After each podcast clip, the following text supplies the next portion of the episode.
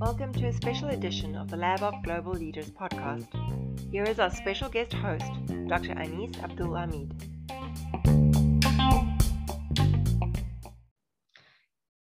We're pleased to have with us today Dr. Subasri Armon.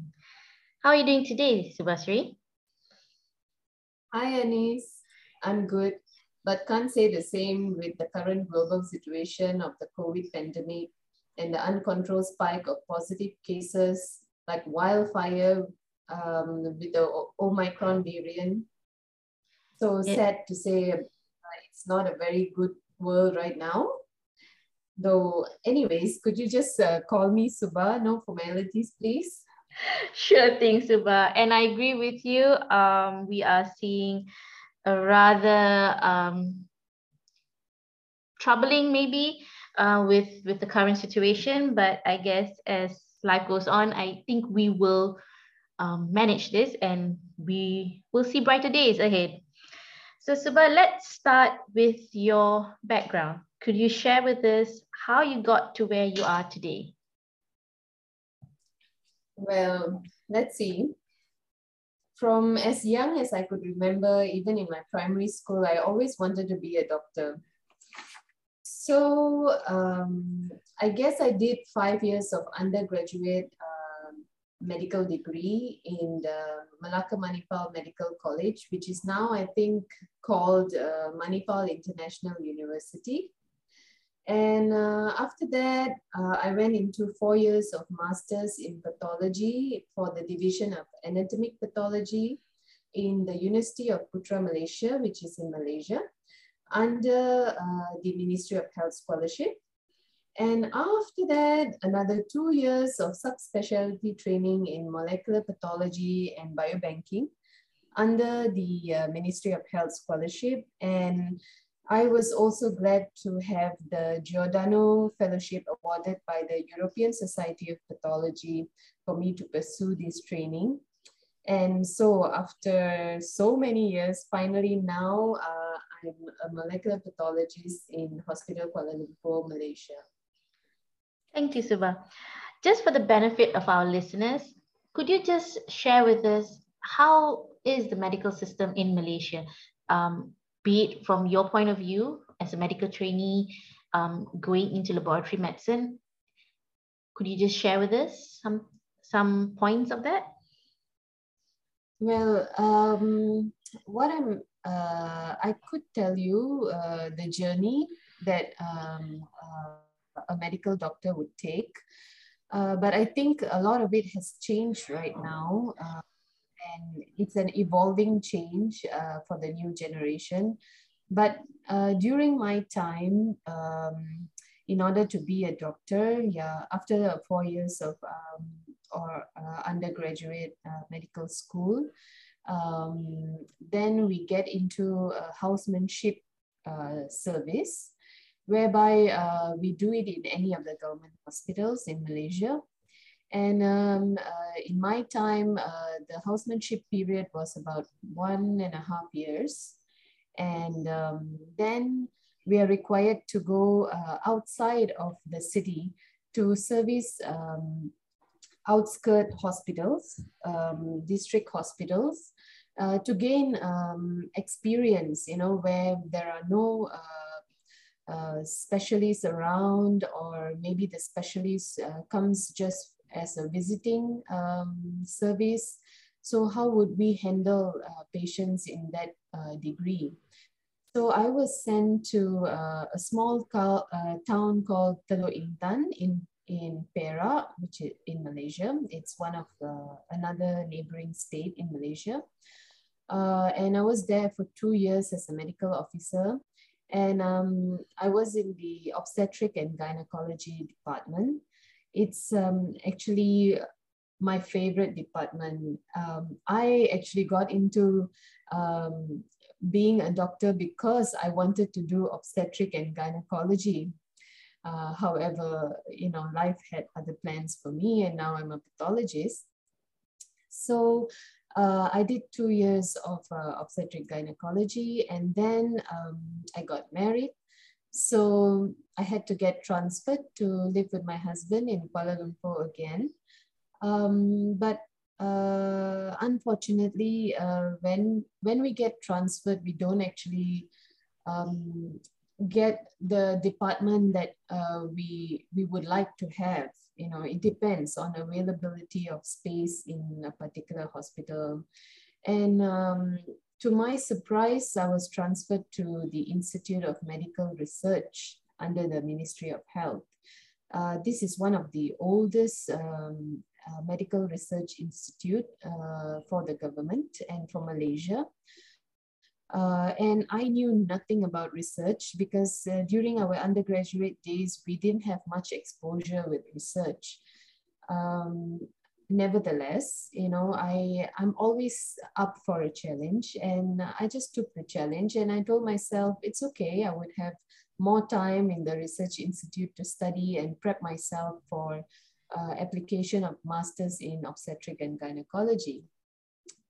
So um, I got into the uh, Institute of Medical Research. So um, in a nutshell, uh, a medical officer, after their housemanship, they have to do about three years of medical service before they could apply for masters.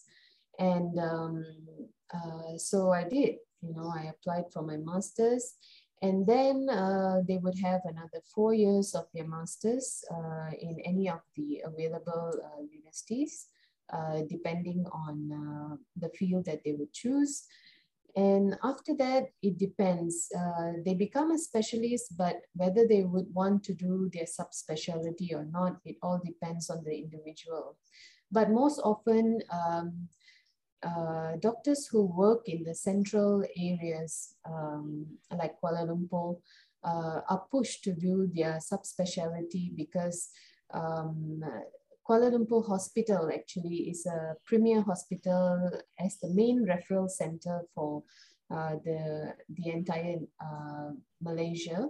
Uh, and so we would need more subspecialists in this hospital and therefore uh, I had to do my subspecialty uh, in pathology. Yeah.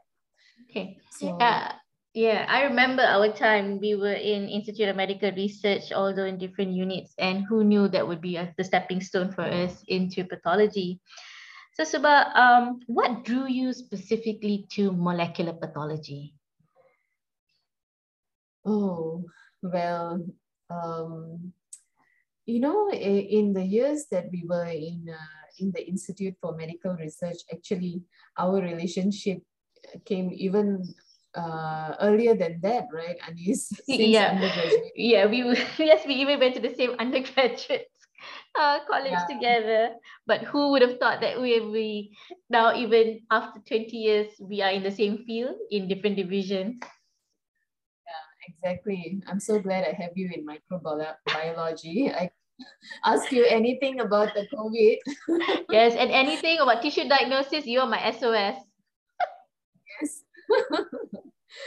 So anyways, your question about the molecular pathology. Mm-hmm. Actually, um, in the Institute of Medical Research, when we were there, um, Malaysia wasn't really um, very much in line with this molecular pathology uh, part and, and how it would serve um, the medical line and how it would help in the management of patients.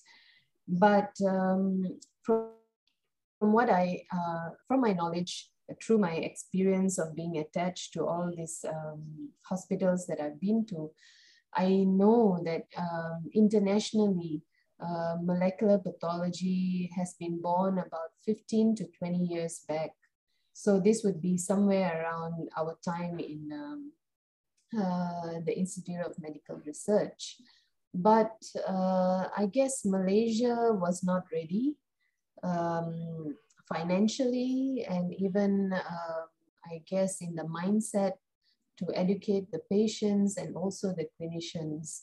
And also and so, infra infrastructurally we were also still catching up right?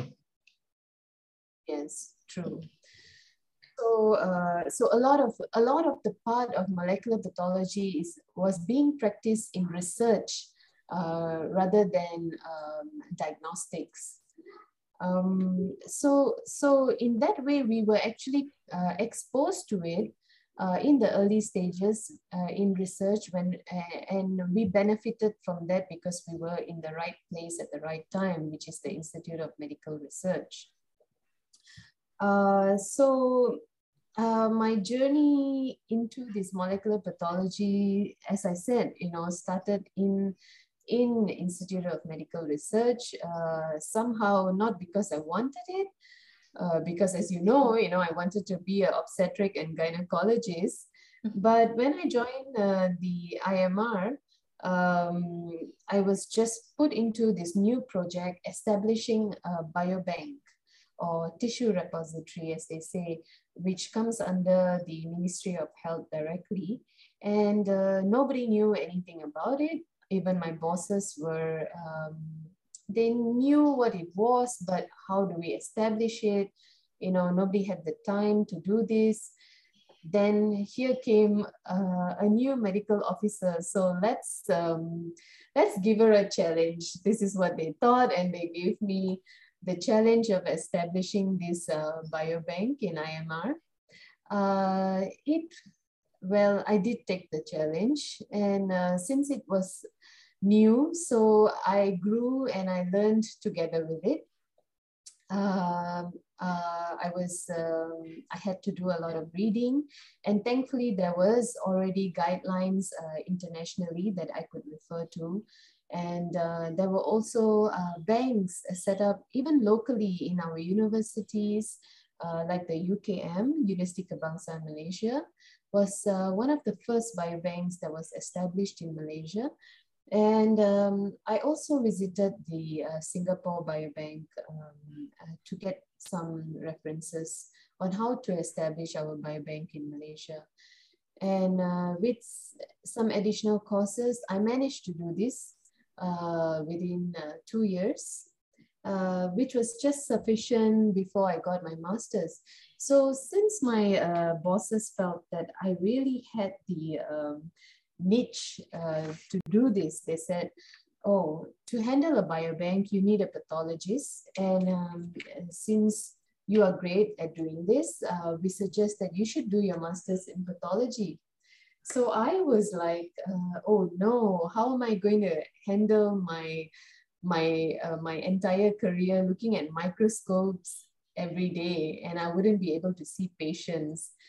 Um, but um, you know, I knew that I did have that passion of this uh, tissue banking, and uh, along with the tissue banking, I also learned about nucleic acid extraction and uh, tissue preservation, uh, pre-analytical tissue um, uh, needs and blood needs.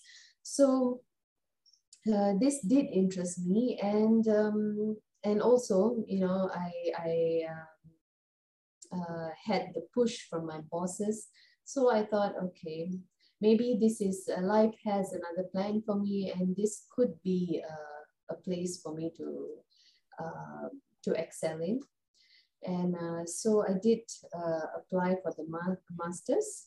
Um, they had a pre-entrance exam uh, to see if you are uh, good enough to enter the pathology master's at that time. And I'm so glad I made it in the first try. So that gave me a good push too, you know, to say that yes, maybe I do have something uh, with some connection with pathology. And uh, so hence my journey in pathology started. But when I started loving pathology, that I would say my second year of um, uh, anatomic pathology training, because in the first year of uh, pathology training in Malaysia, we do general pathology, we do all divisions. But uh, I knew that I loved anatomic pathology uh, when I got into it in my second year, second year right through my fourth year. So um, but still you know i didn't know that i would have an interest in molecular pathology but biobanking that never really left me because uh, my bosses from imr still consulted me for advice and things like that um, uh, regarding the biobanking even when i left imr uh, so then i became a, a pathologist um, I was transferred uh, again. You know, we have to do a gazettement period as well as um, as well as uh, servicing uh, hospitals outside of the uh, center of this uh, of the country, and therefore I, I was sent to to another state called Penang, and I, I served in that hospital for about one and a half years. Um, and during that time, uh, my, my bosses from IMR, you know, they said, uh, okay, you're a pathologist now, and that's what we wanted for the biobank. And so we need you to come back. But I wasn't ready to give up my um, diagnostic service, you know. Uh, I love to research, yes, uh, I had an interest for that but I, I just didn't want to uh, let go of my diagnostic service. And I told them, you know, is there a way that I could do both? You know, maybe I could be a visiting for the for the IMR, but my uh, my diagnostic service still goes on. And so hence I was transferred back to Hospital Kuala Lumpur uh, as a pathologist first and with uh, a few visiting days for the biobanking and helping out in research to the IMR. And, and that is when, um, uh, at that time, uh, it was a it was a plan uh, in the pathology national services to establish molecular pathology, especially uh, molecular testing for cancer.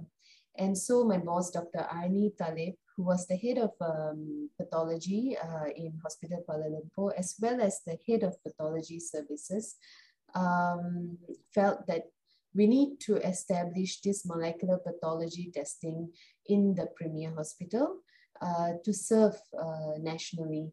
And, uh, and they needed somebody uh, who could do this and since I had some background with nucleic acid uh, extraction and uh, some research background on molecular and biobanking, so uh, lo and behold, you know, I was, uh, I had to be pushed into doing the molecular pathology, but I loved it. The moment that, uh, I started it, I, I really loved doing it. And um, I think this was my real niche uh, and so hence you know uh, now i'm a molecular pathologist after all the training i remember i tried to persuade you to come towards microbiology earlier on when we were doing our first year together but your love prevailed but so um, yes. i think uh, could you share with us how is it doing the hands-on nucleic acid testing and um, you know uh, going and seeing a different um, how do I say this a different uh, view of uh, you know molecular pathology uh, when you actually went for your subspecialization. How was that for you? Could you share with yes. us? Yes. Um, well, uh, as I mentioned, you know, I had uh, two years of um, uh, training before um, I even came back as a molecular pathologist. Uh, but in fact, uh, when I was transferred to Hospital Kuala Lumpur uh, end of 2016, uh, I was already expected to start up some of the tests, uh, especially the fluorescent in situ testing, as well as the molecular-based immunohistochemistry testing, and so there were a lot of things that I had to learn on my own. Thankfully, I had a scientific officer um, who had a master's in this field. And so he knew what he was doing. Uh, so um, as he, as we were setting the test up, uh, I learned together with him, you know, since he knew something about, uh, especially, you know, uh, pathologists. Yes, um, at the end of our subspecialty, we are going to validate um, uh, the results. But it's, uh, I do encourage all uh, junior uh, doctors who would like to go into molecular pathology, you have to go into the bench work and do the test yourself try it yourself, you know, the pipetting, the extraction, learn the flow. Uh, this is very important and it's very interesting. In fact, um, when I started doing it, um, I felt like, oh, could I be given some time to do the lab work myself? You know, but unfortunately not.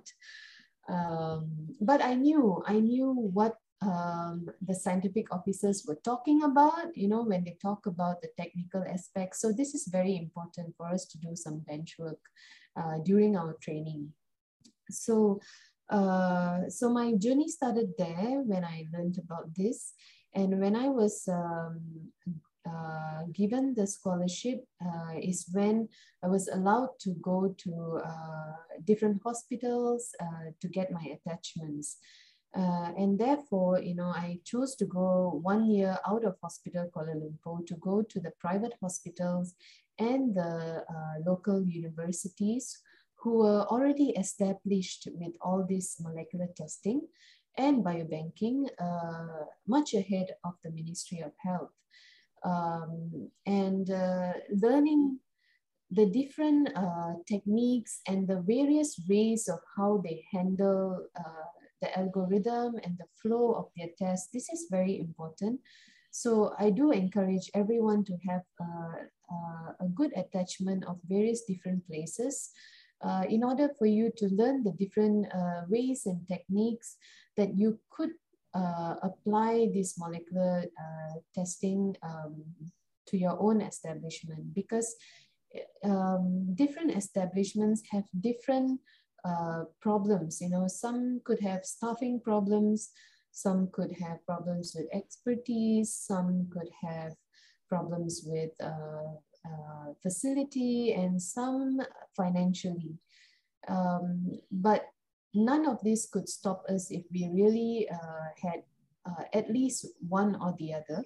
And um, eh, with regards to staffing uh, and, and expertise, you know, we could always share uh, the testing with other hospitals. And um, in fact, uh, even Hospital Kuala Lumpur, when we needed to establish an infrastructure, we didn't have the space.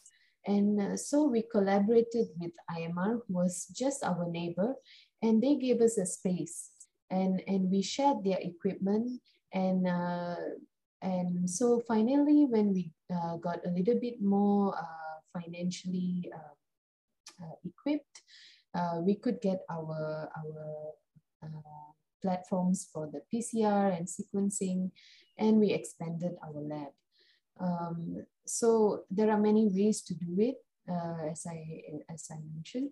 And um, after the local attachments, um, I went overseas. Uh, so my my overseas attachment was uh, mostly in France, um, and I, I, I, I, feel happy to say that, you know, I've been given uh, the chance to be attached to really good centers. Uh, one was the clinical and uh, experimental laboratory in uh, University Côte d'Azur Hospital Pasteur in Nice, France, under uh, Prof. Uh, Paul Hofman who is very well known for establishing the liquid biopsy. And uh, his lab is uh, just outstandingly uh, uh famous with um, uh, lung cancer molecular testing. And so he has all the platforms and I could learn everything. And he also had the biobanking within the routine flow of uh, a diagnostic um, uh, histopathological uh, tissue or blood. Uh, and so I could implement this uh, into uh, the Ministry of Health uh, easily. And I'm so glad to have that experience.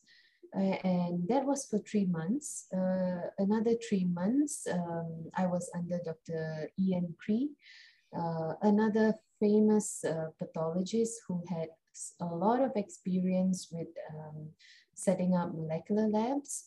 And, um, and now he's actually heading the uh, uh, WHO cancer classification blue books, which are the Bible of most anatomic pathologists. Uh, and I, I got a first-hand um, experience of knowing how the entire Blue Book was done, and that uh, is just amazing. Um, and now uh, my uh, uh, my whole view over the Blue Books is just totally different when I use it. And um, after that, uh, also in the International Academy of uh, Cancer Research belonging to the WHO uh, in Lyon, I uh, managed to get into um, the training with the IARC Biobank uh, under Dr. Zisis Kozlakidis, was also the previous head for the ISBER organization, which is one of the um, famous and important establishment uh, organization for biobanking. Uh, and meanwhile, you know, I tried to uh, also uh, attach myself to other uh, cancer hospitals around the vicinity of Lyon and Nice to see their molecular test and biobanking that they do in their hospitals. So I think uh, in the long run, when we are doing uh, a subspecialty training, we have to be very, very resourceful in order to get the right um, uh, loops to to look at the different uh, ways uh, these testings are done or, or a particular uh, clinical or surgical treatment or management is done uh, before we can come back as a subspecialist and um, because the it's really a heavy weight on our shoulders to establish something that is new you know in uh, for the nationally so I, I really wanted to make sure that I knew what I was doing and I know what I'm talking about. So uh, I hope I've answered some part of your question. yes, yes, you have indeed. Um, so, but can you just tell us in a nutshell, how will molecular pathology, in anatomic pathology especially, because that, that is your field, help us in the future of medicine? Well, um, right now, actually, it's quite well known um, and well established, actually, um, among the clinicians, the oncologists, and even the pathologists. Uh, that molecular pathology is very, very important. Uh, when I say molecular pathology, actually, there are two types of um, testing. We have the genetic testing for chromosomal um, related or germline related uh, diseases or cancers. And um, we have the somatic mutations of cancers um, uh, that we do targeted testing.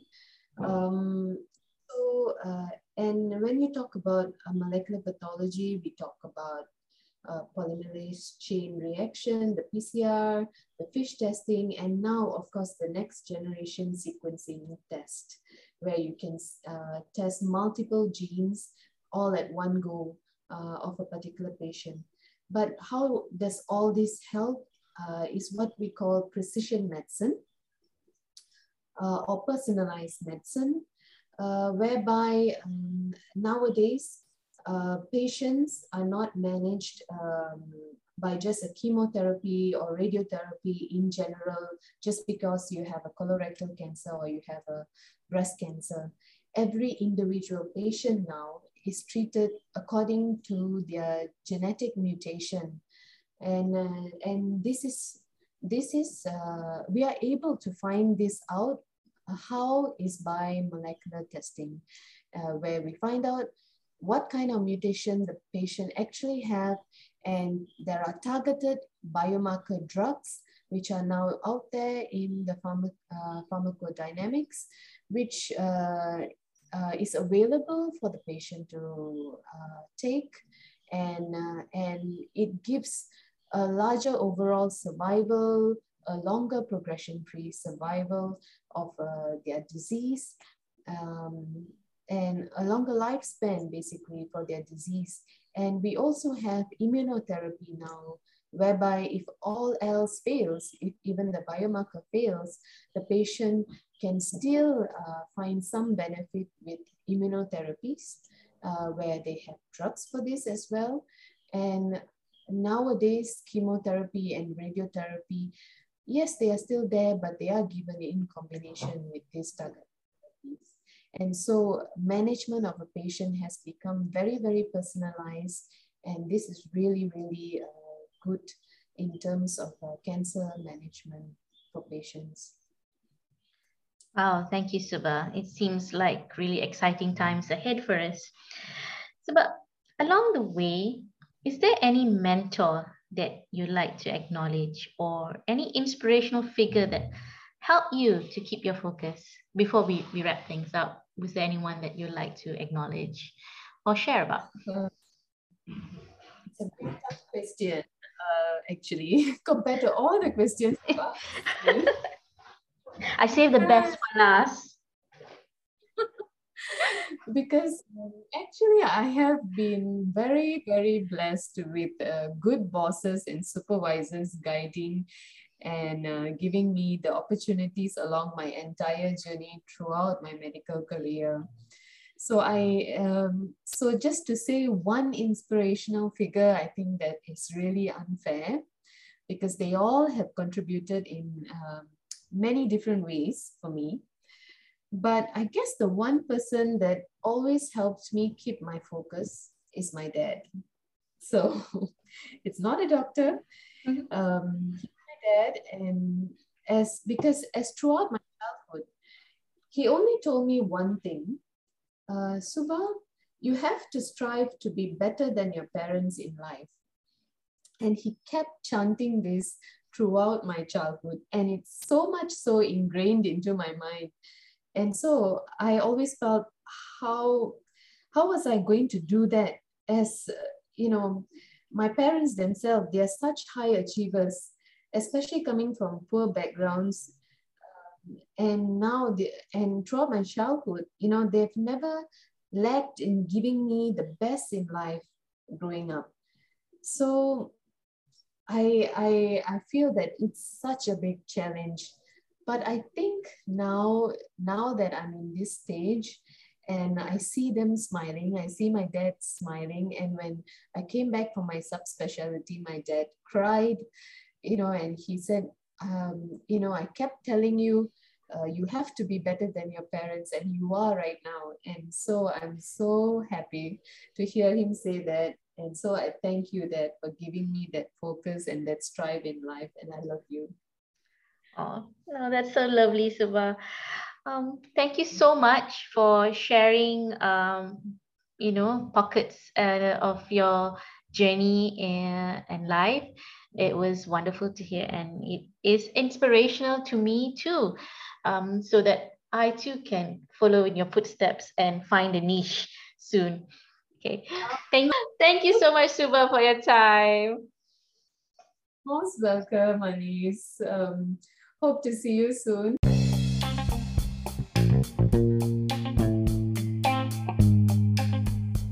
To make a suggestion of someone that would make a great guest or topic you would like to hear more about, please visit us at labopp.org. That's L A B O P P.org.